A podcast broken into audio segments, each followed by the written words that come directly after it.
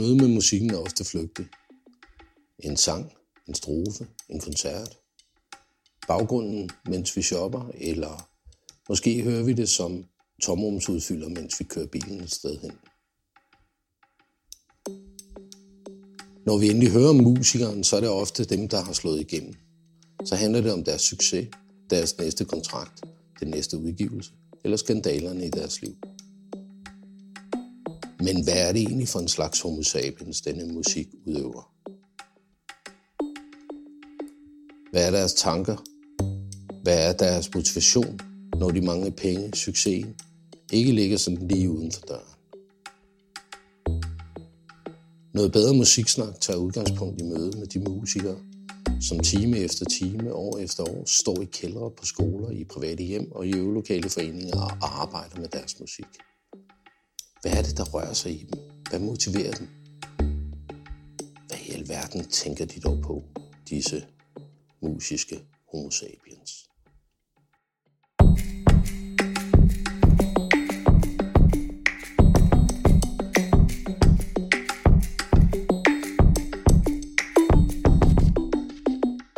Det er i dag tirsdag den 14. juni, og øh, det er sådan rimelig okay vejr, selvom det er sådan omskifter vejr, og det blæser lidt og sådan noget, men det er hyggeligt. Det er nogle flotte skyer, der er på himlen. Og øh, jeg er kørt til en smut til øh, Gammelry igen. Øh, og nu vil jeg sige så meget, uden at fornærme nogen, at jeg er i hver sin ende af skalaen. Fra sidste gang snakkede jeg med Fat Cat Trio herude fra Unge Knejder, som var spændt på at spille på noget bedre, og øh, var, har fuld gang i det der med at spille musik som en opstart. Nu sidder jeg hos nogle betydeligt mere erfarne folk, kan vi godt sige, uden at sige for meget. Jeg sidder nemlig hos Trio Balkana, og de kommer og spiller torsdag kl. 19 nede på noget døre, og det glæder vi os helt vildt til. Vil I ikke øh, starte med lige at sige, hvem I er hver især? Jo. Jeg hedder Kirsten, og jeg spiller harmonika i øhm, Trio Balkana. Og øhm, ja, altså, øhm, jeg ved ikke rigtig, hvad jeg lige sådan mere skal fortælle mig selv, men altså, jeg synes, det er sjovt at spille i vores lille trio, fordi vi er, øhm, vi er gode til at mødes og finde ud af at øh, spille sammen og vælge, hvad vi vil spille og få numrene sat sammen på en måde, som vi godt kan lide, så har vi det helt vildt hyggeligt med at spille. Så øhm, Øh, når vi nu øh, får chancen for at spille for andre, så synes jeg, det kunne være sjovt at, øh, at få andre til at høre denne her slags musik også, og afprøve at stå på en scene. Fordi nu siger du godt nok, at vi er nogle gamle erfarne nogen, og øh, det øh, er vi også på et punkt, men jeg er fuldstændig sikker på, at Fat Cat Trio de er mere erfarne i at spille på en scene, end jeg er for eksempel. Jeg har, jeg har, jeg har stået foran øh, folkemusikensemblet Karamba i Silkeborg og, og introduceret sange og stået for at, at dirigere sange og øh, orkester i, i, i det folkemusikensemble. Men at spille selv på en scene, der, det er ikke voldsomt erfaren i. Mm. Så øhm, ja. ja. Ja, og øh, jeg hedder Jørgen Jørgen og øh, det er mig, der spiller kontrabassen i Trio Balkana. Og øh, det er fedt. Jeg nyder det. Samværet om musikken, de skæve rytmer, de gode mennesker. Øh, til daglig laver jeg noget helt andet, og øh, det er også en af grundene til, at det er så øh, fedt og fantastisk øh, og øh, livsbekræftende at spille noget øh, musik. Og øh, Balkanmusikken, ja, det er en blandt rigtig mange genrer, men øh, et af de kantræer, der er ved Balkanmusikken, det er jo, at det øh, handler om liv og energi og glæde og følelser, og det er det, der tiltaler mig ved det at være musiker og spille. Så det bliver fedt at spille på øh, noget bedre. Det glæder jeg mig til. Og jo jo, Fat Cat Trio. Det er tre teenager. De er her fra Gammelry. Vi er da stolte af den her i Gammelry. Men vi er her også. Øh, I øvrigt har vi også været teenager en gang og spille garage rock og øh, været det undervejs. Og øh, synes, det var øh, fantastisk dengang at stå med en elektrisk guitar hvad vi nu havde. Fedt. Ja. Ja. Ja, jeg hedder Michael Sørensen, og øh, spiller sopransax og blokfløjte, og elsker det her balkanmusik. Og øh, vi begyndte at spille for en, en tre år siden, og vi har jo alle sammen baggrund i musikken, så vi kan jo spille på vores instrumenter. Og derfor begyndte det også hurtigt at lyde en hel masse. Øh, der er noget helt særligt ved balkan som, øh, som er rigtig spændende og, at, at fokusere på, synes jeg. Specielt, måske ikke specielt, men for mig har det været, at jeg var ikke klar over, at øh, hvad Balkan-musik egentlig var. Men i Karamba, hvor Kirsten dirigerer, har dirigeret i rigtig mange år, har jeg jo været almindelig kormedlem. Og vi har sunget mange Balkan-numre. Men det var altid de numre, der tændte mig. Og jeg tænkte, wow, hvor er det nogle fede numre, de der. Men jeg vidste ikke, at det var Balkan-numre, før jeg på, for 3-4 år siden var på Lyø øh, ølejr med Balkanmusikere. Og der fandt jeg ud af, det er sgu Balkanmusik. Hvor er det bare fedt, at det var så snæver en genre, og der var mega dygtige mennesker, der kunne bare deres kram. Mm. Så det var bare at komme i gang med at øve. Men ellers har jeg jo spillet musik øh, stort set hele mit liv. Altså på forskellige instrumenter, men meget folk-genren. Den, den øh, tænder mig. Nu er det så Balkan, men også almindelig folkmusik. Øh, for folkmusikken er meget, meget bred. Ikke? Øh, det kan jeg rigtig godt lide. Mm. Også komponeret musik. Og, ja. og så har jeg været skolelærer i 35 år. Så det er vist den, jeg er. Jamen tak. Inden vi lige går videre, så skal I lige have det sædvanlige spørgsmål. Det er, hvorfor har I, I søgt om at komme ned og spille til noget bedre? Hvad er grunden for det? Nysgerrighed, glæde for at spille med andre, for andre mennesker. Det er sjovt at udbrede kendskabet til balkanmusik. Få det til at det være noget, som andre de holder af at lytte på. Mm. Ja, for mig har det været, jeg har jo fulgt øh, noget bedre siden I startede. Og øh, dengang Hederytmer startede for 30-35 år siden, der var det lidt af det samme, det der med folkeligheden, og de skulle helst ikke koste noget, og sådan noget. Jeg kan godt lide det fællesskab, som I, I skaber der. Og der er en, en meget intim stemning, når man kommer derned, og der er ingen tvivl om, at jer, der arrangerer det, I har gjort jer en masse tanker om det, og I vil, det skal være noget bedre. Og på den måde øh, skaber det et, øh, en speciel stemning. Jeg har jo ikke været der til hele festivalen, men jeg har kommet der ned nogle gange, hvor jeg så har mødt en masse af mine venner, og så det bliver en, en fantastisk aften, fordi vi har stået, snakket, lyttet til musikken, drukket nogle øl, og på den måde, så det har for det meste været gode oplevelser. Mm. Men jeg kan godt lide det der med, at at der ingen entré er, og øh, jeg kan godt lide den der lighed, der er mellem både musikere og dem, der står i baren og sådan noget. Ikke? Altså, øh, at det der græsrods frivillighedsarbejde der, det har for øvrigt altid tændt mig og mit liv. Øh, så, øh, og så kunne jeg godt se os selv stå på scenen der som seniorer der og spille vores balkanmusik, som ikke er ret mange kender, øh, men som kan jeg så høre på de unge, der er noget i balkanmusikken, der rører sig. Måske ikke sådan på den der stille måde, som vi spiller, men øh, der er virkelig nogle rytmer, som kan få folk ud på dansegulvet i mange numre. Mm. Så det er en genre i stor udvikling. Kan jeg vide, om der kommer nogen ud på dansegulvet ned på noget bedre, når vi spiller? altså, det, om der, om, altså, det, er jo det, det, det er jo det, den musik er der for.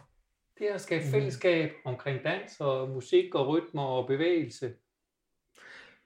Men, men altså, Peter Bastian var jo også meget optaget af Balkan øh, og Balkanmusikken. Mm. Øh, og han snakker jo også meget om den her energi, men han snakker jo også noget om de der bryllupper, som kunne vare i flere dage, og musikerne nærmest signede, og så var der en anden, efter man havde spillet i 8-10 timer eller sådan noget, så kom der en anden og overtog, og så lå det og kørte rundt. Altså, det, det er jo sådan, når man hører ham, hørte ham fortælle om det her, og den her øh, følelse. Mm. Hvad er det, musik kan? Altså nu, I, nu snakker vi lidt om det der med, at I har været i det i så mange år. Hvad er det, musik kan? Altså, nu spurgte du om, hvorfor vi gerne vil spille på noget bedre, og måske er det lidt det samme, som hvad er det, musik kan, men, men min oplevelse af noget bedre, det er også, at, øh, der er sådan en stemning af, at vi vil gerne det bedste for hinanden, så vi vil også gerne det bedste for dem, der står på scenen, uanset, hvad skal man sige, hvad, hvad de øh, bringer, for vi har en tro på, at de bringer det bedste i deres musik. Ikke? Mm. Så den der fællesskab om, at her er noget, som vi gerne øh, vil være det bedste med hinanden omkring, og så bredden i genre. Øh, det, det, da vi var der, der, som vi snakkede om før øh, corona, der var der jo et spænd af genre, som jeg synes var fantastisk at opleve. Og en genre i musik er noget, som vi aldrig havde hørt før, og måske ikke ville have valgt at gå til en koncert af os selv, og så oplever vi det der som noget, wow, sådan kan det også være, og vi har en oplevelse af, at det er fedt at se dem stå på scenen. Så det der fællesskab om at ville hinanden det bedste, fordi vi er sammen om musikken.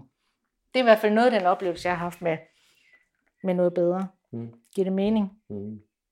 Jeg er glad for, at du siger det.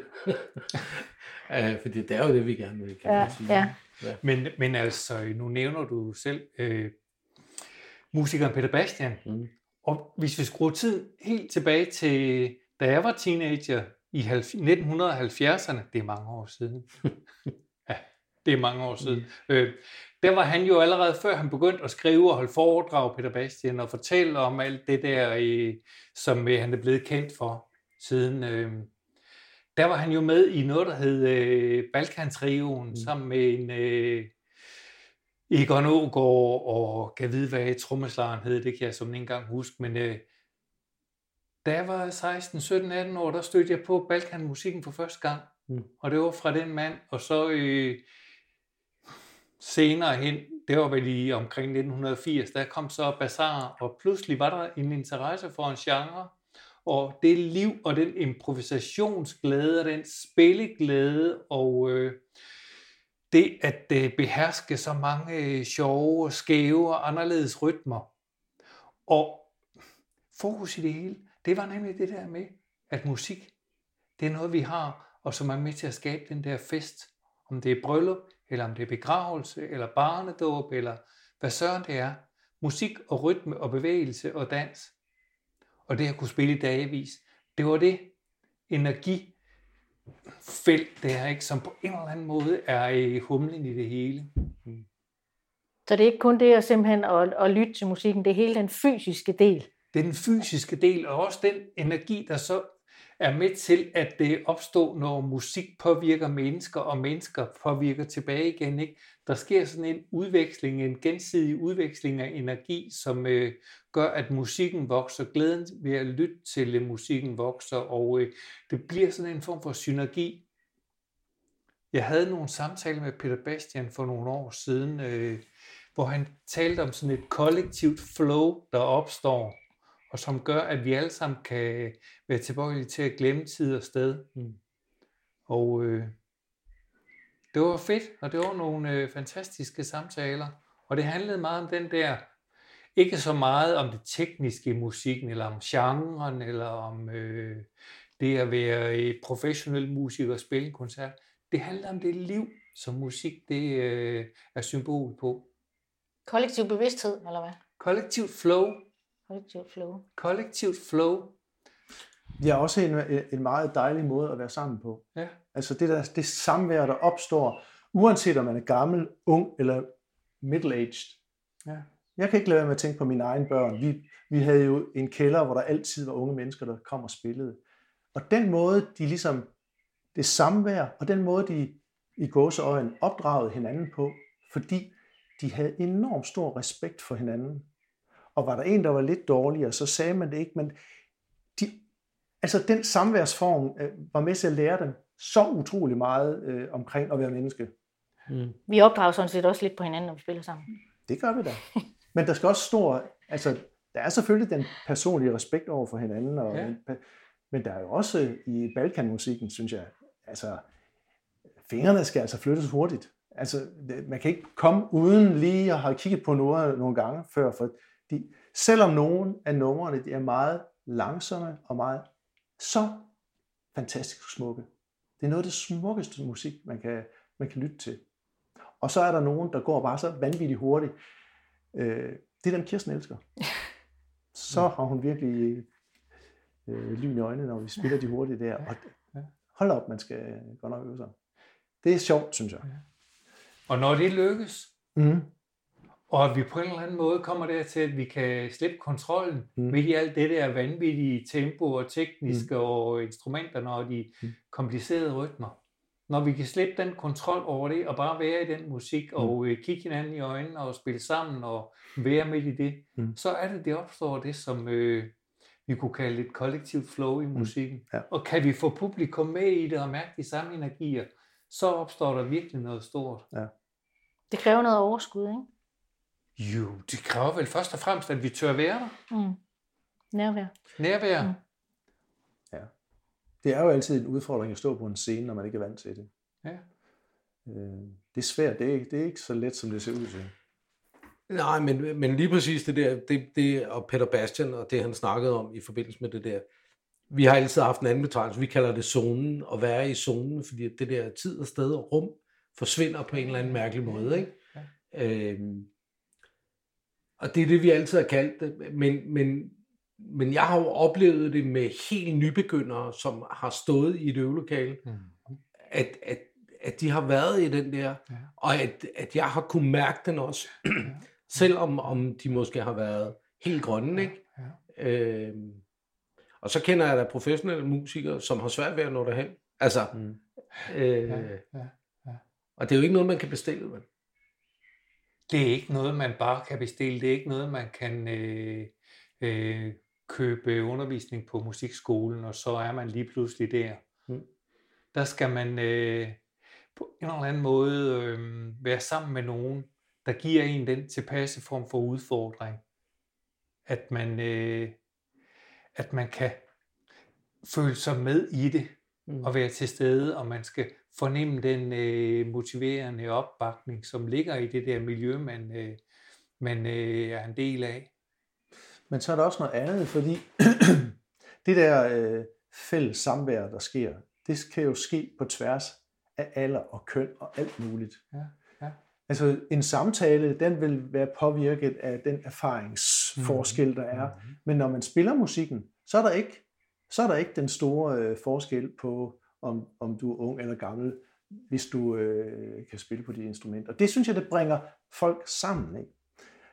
Jeg har fortalt før, at jeg var på Lyø på øh, ølejr, og der var jo både unge og gamle, og vi spillede jo øh, sammen på kryds og tværs, og sang sammen og sådan noget, og, det, det synes jeg er en, en meget, meget stor værdi, at musikken også har. Bringe folk sammen. Ja. Men det med alder, det er vel også bare noget mærkeligt noget, er det ikke det? Jo, jo, men altså det... Øh, ja, man kan vælge at gå meget op i alder, og man kan vælge at lade være. Men musikken er med til at udligne aldersforskellen. Og de fordomme, der er i, i, i, i forholdet mellem unge og gamle. Ikke?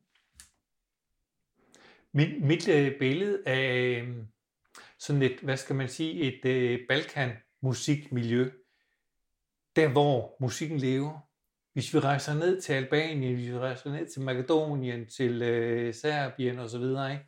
Og lytter til musikken der, så er det jo unge og gamle, unge, og gamle, der er sammen om musikken. Mm. Der spiller alder ingen øh, rolle. Mm-hmm.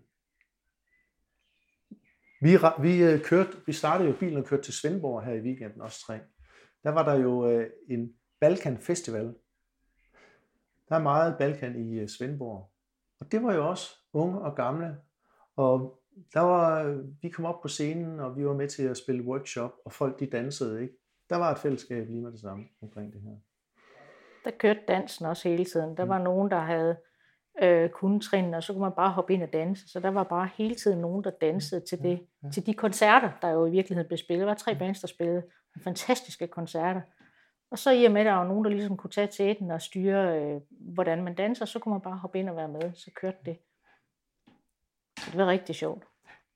Måske vi egentlig lige skulle fortælle, at når man danser til Balkanmusik, så er det en øh, fællesskabsdans, det er en kædedans, der øh, foregår. Jeg ved ikke, om der er nogen Balkan-genre, hvor øh, det også er pardans eller individuel dans. Det kender jeg ikke til, men kendetegnet er, at man danser kædedans, så alle kan være med. Og det er forholdsvis enkle trin. Forholdsvis enkle trin. Ja. man kan nok godt føle sig lidt udfordret. Men, forholdsvis enkle trin, men jeg synes, det er en For spændende pointe for Enkle trin for kendere. enkelte trin, når man er kender, ja, når man ved, hvordan man flytter fusserne. Øhm, men, men det er da meget sigende, at, at musikken indbyder til øh, en fællesskabsoplevelse. Øh. Men nu siger du det der med kædedans, så man kan hoppe ind, og, og, og Peter Bastian snakker jo også om det der med, at musikerne bare afløst hinanden, og Ja, ja, altså det ja, hele det der, ja. altså den der form for, for fællesskab, der ligger omkring, øh, omkring det, og sådan naturlige ting. Ja. I Danmark, der er det jo typisk sådan, at øh, når man spørger folk, om de ikke lige synger med, eller om de ikke lige vil, "Ah, men jeg kan ikke synge, eller jeg kan ikke rigtig de der trin, og jeg skal kunne det først, inden jeg sådan ligesom, altså der ligger jo sådan en, en, en jeg ved ikke om det er specielt dansk, men der, men der ligger i hvert fald sådan en, en, en barriere for ligesom at gå, altså, gå ind i det og ture være til stede og bare gøre, ikke? Altså det gør vi jo, hvis der er en fest, og der er et live rock- rockband, ikke? Så kaster man sig ud på gulvet og slår sig løs i at danse, specielt efter et par glas vin.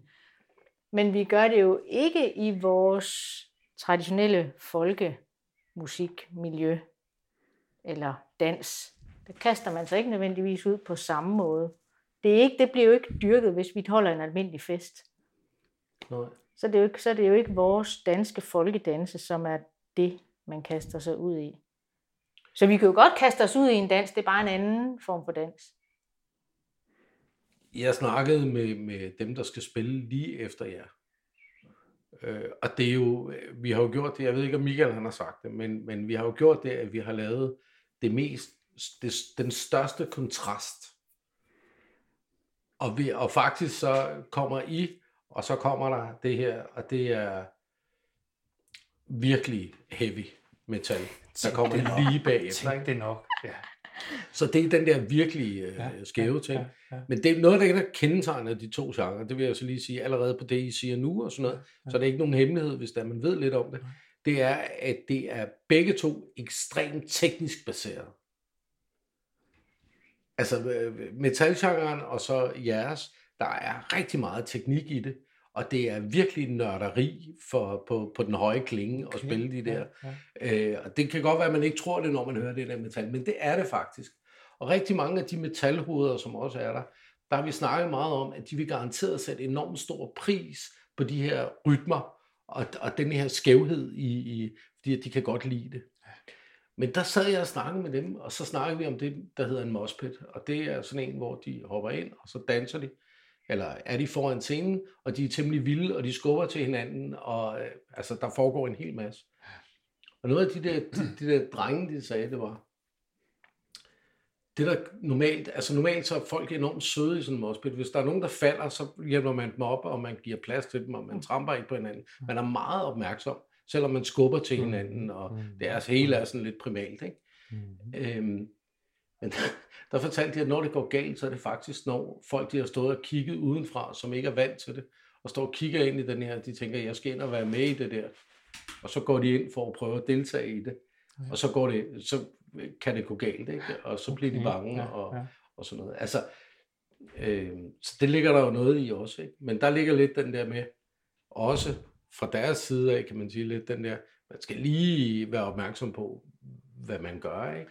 Så der ligger jo sådan et filter hos os, altså om det så er død, eller om det er klassisk, eller hvad det er, så ligger der en eller anden form for filter, som forhindrer os i at deltage åbent og ærligt. Mm. Altså du tænker, man skal ligesom kende konceptet, før man Ja. ligesom automatisk går med i det. Ja. Ja. Og det er jo noget mærkeligt noget. Det er jo ærgerligt, at, at folk måske ikke kan være bedre til stede. Øh, Ja, ja, ja. Men kan jeg vide, om det kan lykkes for os at få folk ud og øh, ja, vi en tager et initiativ ja. og sætter øh, noget i gang, som jo understøtter musikken, noget dans. Ja, så bliver det ikke traditionelt balkandans. Så Det gør det ikke, Så bliver det nogle andre bevægelser. Det Ja. kunne da godt tænkes, Men bortset fra det er kl. 19 og... Ja, hvem ved? Ja. Hvem ved? Men jeg synes, ja. det kunne være fedt. Men jeg tror, det kræver, at man øh, tør, tør øh, smide øh, til, trangen til kontrol og tillader sig selv en frihedsgrad, som man ikke altid gør, kaster sig ud i det. Men man skal føle sig tryg i det. Ja. Ja. Jeg synes noget, jeg har lyst til at sige øh, omkring Balkanmusikken, som folk måske ikke ved, at det kommer fra Balkanlandene. At det er jo, Nå, nu kan jeg jo ikke huske dem alle sammen, det er jo Rumænien, og det er Bulgarien, Bulgarien, og Makedonien, og Grækenland, og, Albanien, ja, og Serbien. Så alle de der lande der, og musikken ligner hinanden øh, rigtig meget. Ja, ja. Og det er, den udtrykker bare rigtig, rigtig mange følelser. Så er der den genre, der hedder klezmer, som egentlig ligner på mange måder. Ikke? Men det er jo så jødisk musik. Mm. De der to genrer blander man sådan lidt sammen, og det gør vi også, og jeg kan ikke helt, jeg kan ikke høre forskel Mm. på, hvad det er, men det er sådan, jeg synes, det er spændende at vide det der. Øh, men jeg synes, man skal lægge mærke til, hvor meget de udtrykker de der øh, melodier. Så når I snakker om kædedans, altså hvis folk ikke rigtig har set så mange film, eller ikke har, er så opmærksom på det, så er det sådan lidt, at vi er ude i noget sårbar, eller hvad? Ja, ja, det er vi. Altså, det er jo græsk musik, ikke? Altså, vi var nede på Rampelys her for kort tid siden til, til der var folkfest, mm. og der var der et græsk band, der spillede, ikke? Det var jo Balkan musik, de spillede. Ja. Ja. Ja, øh, historisk set, så er der vist noget med, at øh, det der osmaniske rige ikke har haft en øh, kæmpestor indflydelse for øh, 100 af år siden nede i hele det område, og øh, der er rødder tilbage til det, som Mm. skaber øh, den fælles, det fælles øh, musikalske, den fælles musikalske genre, som vi så ser både i, altså i alle de lande, der og også i den øh, klezmermusik, du taler om der, ikke? Og, så, så jo jo, tingene øh, har nogle øh, historiske rødder. Det har de. Men er der ikke meget... Jeg kunne forestille mig, når man skal spille i Balkan, jeg har ikke gjort det selv, men jeg kunne forestille mig, med, i forhold til de taktarter og alle de her ting, ikke? Ja. jeg kunne forestille dig, at der er forholdsvis meget intellekt i det, når man skal lære det. Det er der i, i starten. Når man skal lære de der skæve rytmer, og man ikke er vant til det, så tager det noget tid. Ja. Og man, fordi Ja. det er meget anderledes Ja. med skæve Ja. taktarter, end de lige taktarter, vi er vant til. Når man så har gjort det nogle gange, og man kommer tilbage til at spille forskellige numre i de samme skæve, taktarter, 7 8 dele eller 9 8 dele, så ligger det mere og mere i kroppen. Så det Mm. kommer ind øh, efterhånden, og det føles mere og mere naturligt efterhånden. Så det er jo også derfor, at til sådan en festival som i Svendborg, at hvis man før har danset, de det er jo også skæve trin selvfølgelig. Det er jo ikke, så, så skal man jo, der, der er jo nogle ryg i de der trin, som er unaturlige, når man gør det første gang. Når man har gjort det nogle gange, så bliver det mere som en natur, naturlig del af bevægelsen. Så det er det samme med musikken. Men det tager selvfølgelig noget tid, og de første gange, der er det vildt mærkeligt at spille skæve taktarter. Og vi, vi lagde mærke til dernede i Svendborg, der sagde de, Nå, nu, skal, nu spiller vi en, det er en 9'er, siger de så. Det er sådan en 9 8. del, eller, og det er en 11'er, den her, eller en, det er en 7'er. Ikke? Så havde de, det betød så, at det var 7 8. del, eller 9 8. del, eller sådan noget. Ja. Det var også information til danserne, så Ja, ja, ja, ja, de lige var ja, parat så- så til, de, øh, Nå, men så er det den her, Så kan man Ja. nogle standardtrin Ja, til en 9 eller en 7 eller en 11. Ja. ja. Men Men, det de det, der- betoningerne bliver vildt skæve, ikke? Mm. Jeg synes, der er noget af det, der gør, at det føles naturligt. Det er der også, at vi har spillet meget jazzmusik. Der er der også tit nogle rytmer. Det er ikke skævt på den her måde, men der er nogle forskydninger i betoninger og synkoper og sådan noget der, som også øh, gør, at det kropsligt det øh, fornemmes øh, mere naturligt og velkendt. Også når man spiller de der skæve takter. I noget jazz kan vi også finde en femmer. En fem fjerdedel. Men det er i fjerdedel, ikke? Jo. Det er jo ikke i 8. Det er, det er det ikke, nej. Det er det nemlig ikke. Så kan vi lige klappe en 11 8. del for eksempel, eller en Mm. 11 16. del. Ikke? Det er ikke nemt, Nå. hvis ikke man har tænkt sig lidt om og trænet det lidt og fået det ja, ind i kroppen. Der har vi Kirsten, det kan hun. Det har vi, det har vi heldigvis, Kirsten, ja. Jeg lagde mærke til, da jeg var på Lyø første gang, når de talte for, Ja. så sagde de ikke 1, 2, 3. Så, så brugte de sådan gammel attakke, takke, gammel attakke, takke, gammel attakke, takke, gammel. Ja. Så var den der. Mm. Man sagde ikke 1, tak, 2, tak. 3, 4, 5, 6, 7. 1, 2, 3, 4, 5, 6, 7. Når man sagde gammel, takke, takke, gammel. Så er det jo. 1, 2, 3, 4, 5, 6, 7. 1, 2, 3, 4, 5, 6, 7. 1, 2, 3. Ja. Men, men altså, det er, jo, det er jo svært, og det er jo altså for danskere, som, som normalt er vant til noget, der står i fire, øh, altså fjerdedel, Ja. og så kan det enten være Ja. Ja. meget ofte fire, ikke? eller tre Ja, øh, ja. fjerdedel. Ikke? Øh, Der, der er det jo en, en, og så står man jo alligevel og tænker, det er da mærkeligt, det der. Ja. Og, og, og det, der er lidt pudsigt, det er, hvis man afrikansk musik, det er jo også meget, jeg ved, Michael, du er interesseret i Afrika også, ikke? Og, og det er man jo naturligt meget ofte, når man spiller musik. Der er det jo også meget fire fjerdedele, ikke? Øh, altså, det er ikke så meget de helt skæve ting, de ligger og kører. Synes jeg. Altså det, jeg har oplevet oppe i Nordgana, der kan man slet ikke tælle til det. Altså det er fuldstændig umuligt med, med tælle. Og de tæller ikke. Altså de, de får rytmen ind i kroppen. Ja. Men det ved du garanteret mere om teoretisk mm. set, Kirsten. Jamen, det er længe siden, jeg har beskæftiget mig sådan rigtig med kan, det. Man kan simpelthen ikke tælle. Og hvis man prøver på det, så, ø, så ødelægger man sådan den feeling, der er i, i musikken. Altså, der er jo meget af det musik, der også er i 6 8 dele, som har nogle andre ja. grundrytmer, Mm. mm. og som også kører med, med øh, nogle, en anden inddeling øh, oveni øh, 6 8 dele, så det også på en anden måde bliver øh, polyrytmisk. Men, men altså, lige så vel som du nu siger, at man kan ikke tælle til det i Afrika, så bliver det så, så virker det forkert. Så, sådan kan vi også nogle gange høre øh, oprindelige balkanmusikere spille, så kan man tænke, hvor er grundrytmen henne? Fordi de har en anden øh, grundlæggende fornemmelse af hele den musik, som er rigtig svær for sådan nogen som os at få. Det tager rigtig lang tid at få præcis den fornemmelse. Så, så der er jo noget grundlæggende i deres kultur og i deres musik, i deres kultur, som vi kan prøve at efterligne, og det er skide sjovt at spille, og vi kan, vi kan gøre noget, der minder om, men at komme helt ind under huden på det, og det, det er, det, det, øh, det kommer man ikke sådan lige. Man kan vide, altså, fordi jeg kan ikke lade med at undre mig over, at, at når det er så komplekst, som det er, øh, alligevel, altså, Mm. og vi sidder og snakker om, at det er komplekst, ikke?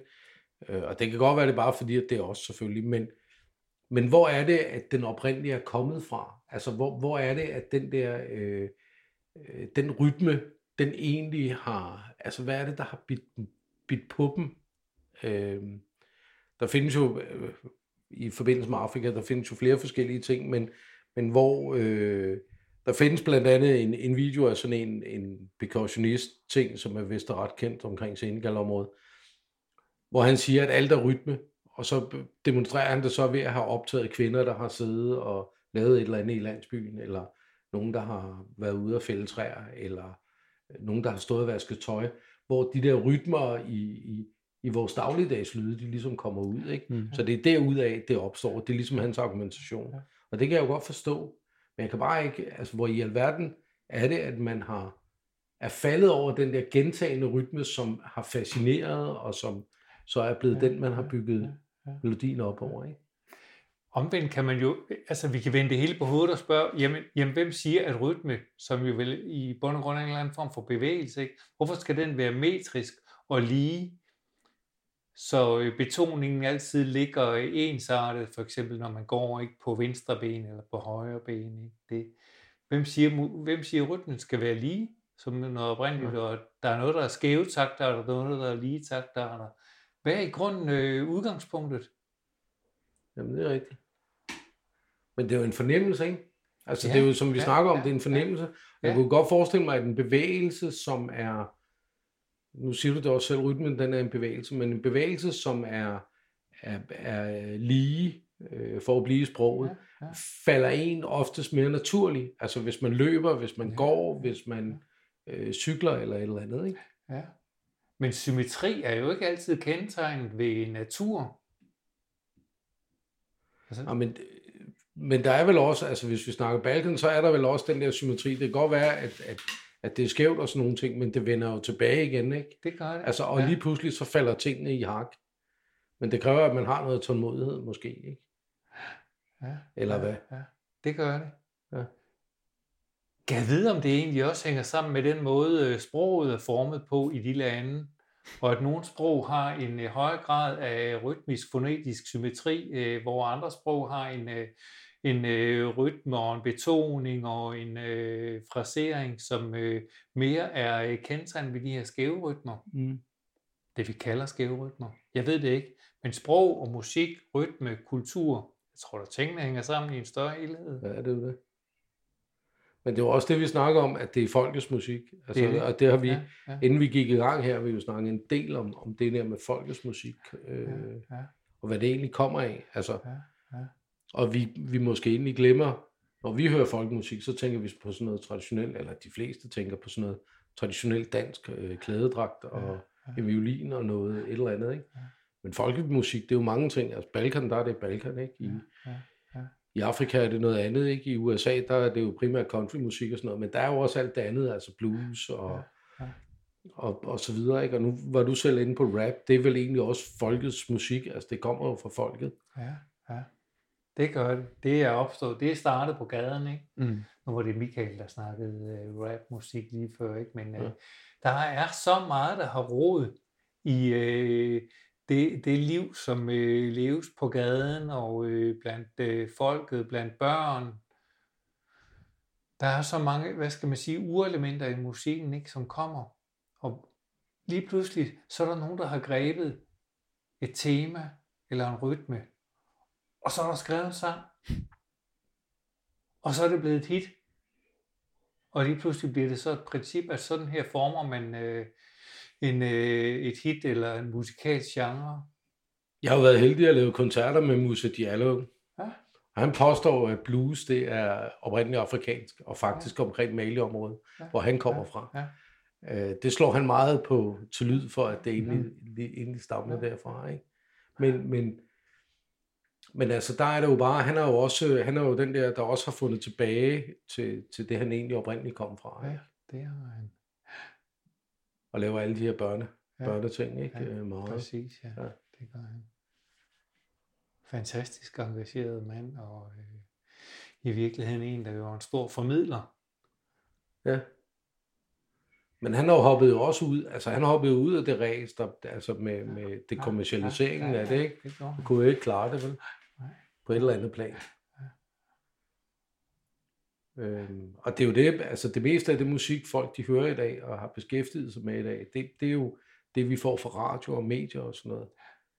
Den der med at være sammen om musikken, i musikken, det at synge sammen, øh, dengang der ikke var radio og alt det der, altså når man sad der, øh, har siddet derhjemme, så er det måske det, man har gjort. Det vinder alligevel mere og mere frem, det med at synge sammen. Der kommer maratonsang flere og flere steder. Ja. Der er flere og flere steder, hvor man kan bare møde op og være med til noget fællessang. Så det, måske så vender det tilbage mere og mere. Ja. Jeg havde en, øh, en gammel, gammel dame engang, som jeg besøgte. En tidligere kollega. Øh, Nana Kærsgaard. Mm. Hun sagde til mig, Michael, når mennesker ikke mere kan snakke sammen, så kan de synge. Det er jo kort, men det, mm. det har jeg sgu aldrig glemt. Og det er rigtigt, ikke? Altså, kommer du til et fremmed land, hvor du ikke kan tale sammen, så kan man jo synge folkets sange for hinanden, og Ja. man kan kommunikere via sang og musik, ikke? Og man kan også, hvis man har et instrument, man kan jo også spille og lære hinanden og sådan noget. Så, så øh, Men, men vi bruger det jo også, når vi holder en, en fødselsdag eller en fest eller noget, så samler vi jo også tit gruppen af gæster ved at starte med en sang, eller der er sange Mm, mm, undervejs. mm, Mad er en stor del, men fællessang Mm. er jo i virkeligheden også på den måde en stor del af vores kultur. det, den har jo været forsvundet i mange år. Nu har vi, det er ved at komme tilbage, mm. Heldigvis. Øh, vi har sådan en øh, familietradition hvert eneste år, og der havde min søn bedt mig om at tage sangbøger med. Og så delte vi dem ud, så sagde han, Michael, det er nu, vi skal have de der sange. Og så var der nogen, der syntes, det var pinligt, at vi skulle sidde med de sangbøger der, og, sådan noget, og prøvede ligesom at lave sjov med det. Men i løbet af ganske kort tid vandt sangen over det sjove, og lige pludselig sad vi alle sammen og bare sang de der gamle sange der, og nød det. Og det var det fantastisk. Det har jeg sgu ikke oplevet i mange år, det der. Lige pludselig, var vi alle sammen i det flow, øh, musikken gav. Ja. Øh, selvom det var fremmed for nogen, Ja, ja, ja, men alle nød det. Ja, ja, ja. Men der har også været sådan en fællesskabsfølelse omkring det, ikke? som man lige skulle øh, ja, smide kontrollen, ja. kaste sig ind i det, ja. være en del af Ja. det. Ja. Ja. Ja, Men det var det, vi snakker om. Altså, det er lidt ligesom det der med dansen, som vi snakker om før. ja, ja. Der er jo nogen, der skal, skal gøre det. Der er nogen, der skal starte det. Der, er, der, er, der skal være et eller andet. Altså, Mm. Og af en eller anden grund, så, og jeg ved ikke, om det er specielt dansk, nordeuropæisk, et eller andet, men af en eller anden grund, så har vi den der med, at, at, at vi har meget, meget travlt med at holde fast i os selv. Mm. Øh, Ja, ja. Og ikke være til stede øh, ærligt. Altså, uden, uden skjold, ikke? ja. Jo, men det, har, det tror jeg har noget at gøre med, at vi har ikke i vores kultur haft den tradition for at være, eller har ikke den historie med os, at være lige så kropslige i hele vores tilgang til musik, som afrikanerne for eksempel er.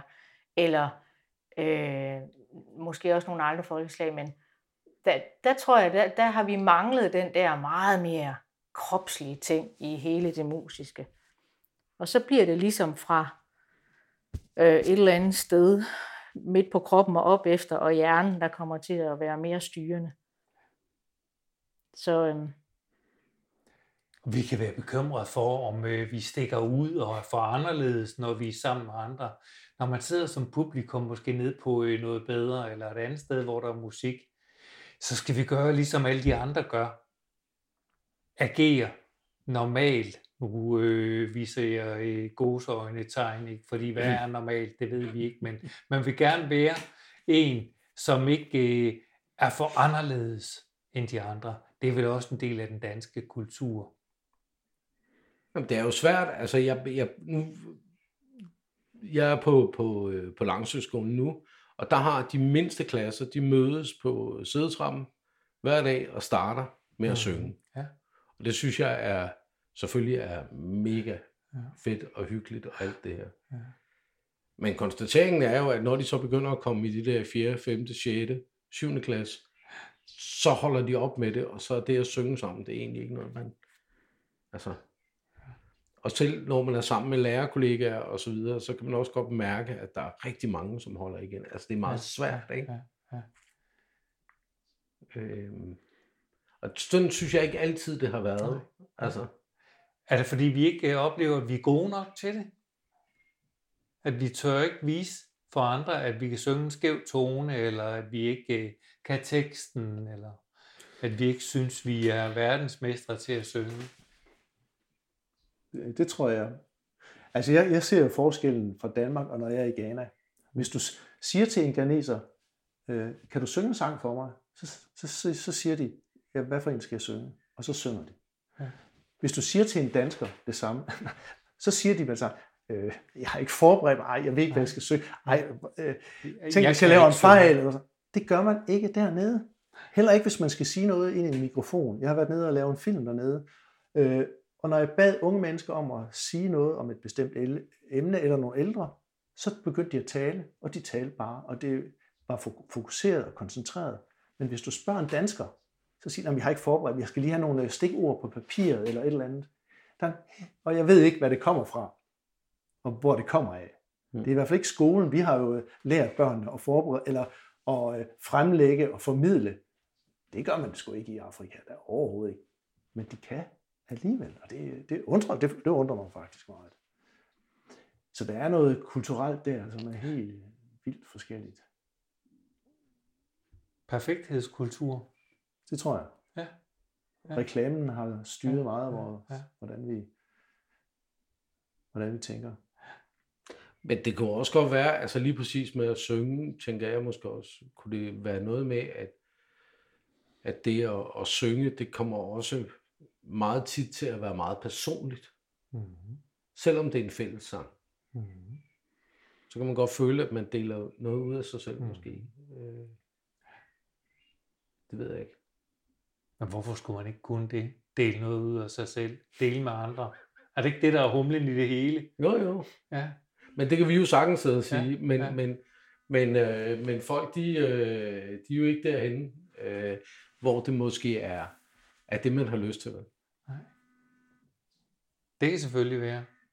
Men øh, en eller anden form for fællesskabskultur, det satser vi i hvert fald på at kunne etablere ja. foran scenen og blandt publikum den dag, vi øh, sidder der, eller står op på scenen.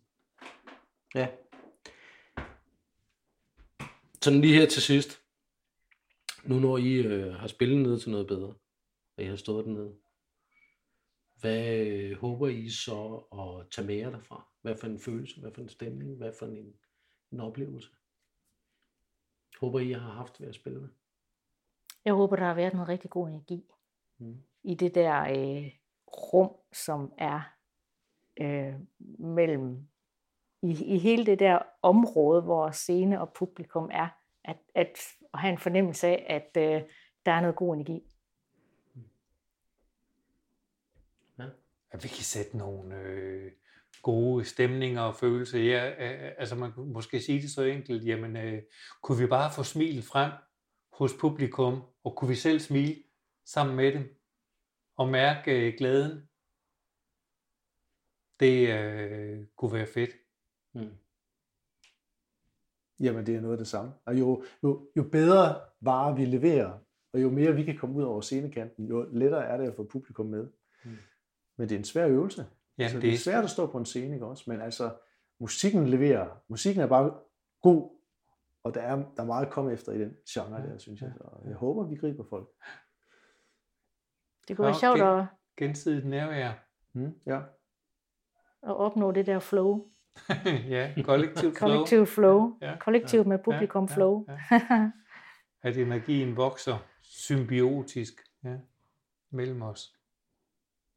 Men det er det der med kontakt imellem publikum og, og orkester, ikke? Ja, Eller ja. øh, musikere, ikke? Ja. Og, med- altså musikerne skal selvfølgelig have kontakt indbyrdes, men når der er publikum med også, den der kontakt, den der følelse af, Ja, ja. og det er jo det. Det handler om kommu- kommunikation og kontakt mennesker imellem. Ikke? Jo. Og det kan tage år at lære at stå på sådan en scene og, og gøre det. Vi har så bestemt, at vi skal lære det hele udenad. Så på den måde, det er noget, vi har lært i Karamba igennem mange år, at når vi synger og optræder, så skal vi ikke have nogen noder eller noget som helst. Fordi så kan vi bedre få kontakt med hinanden, og vi kan bedre få kontakt med publikum. Man kan, ja, det er svært at være til stede, hvis du skal stå og, Det er det. og ikke kan dine ting. Ja. Sådan udenad. Fedt. Jeg glæder mig helt vildt til, at I kommer.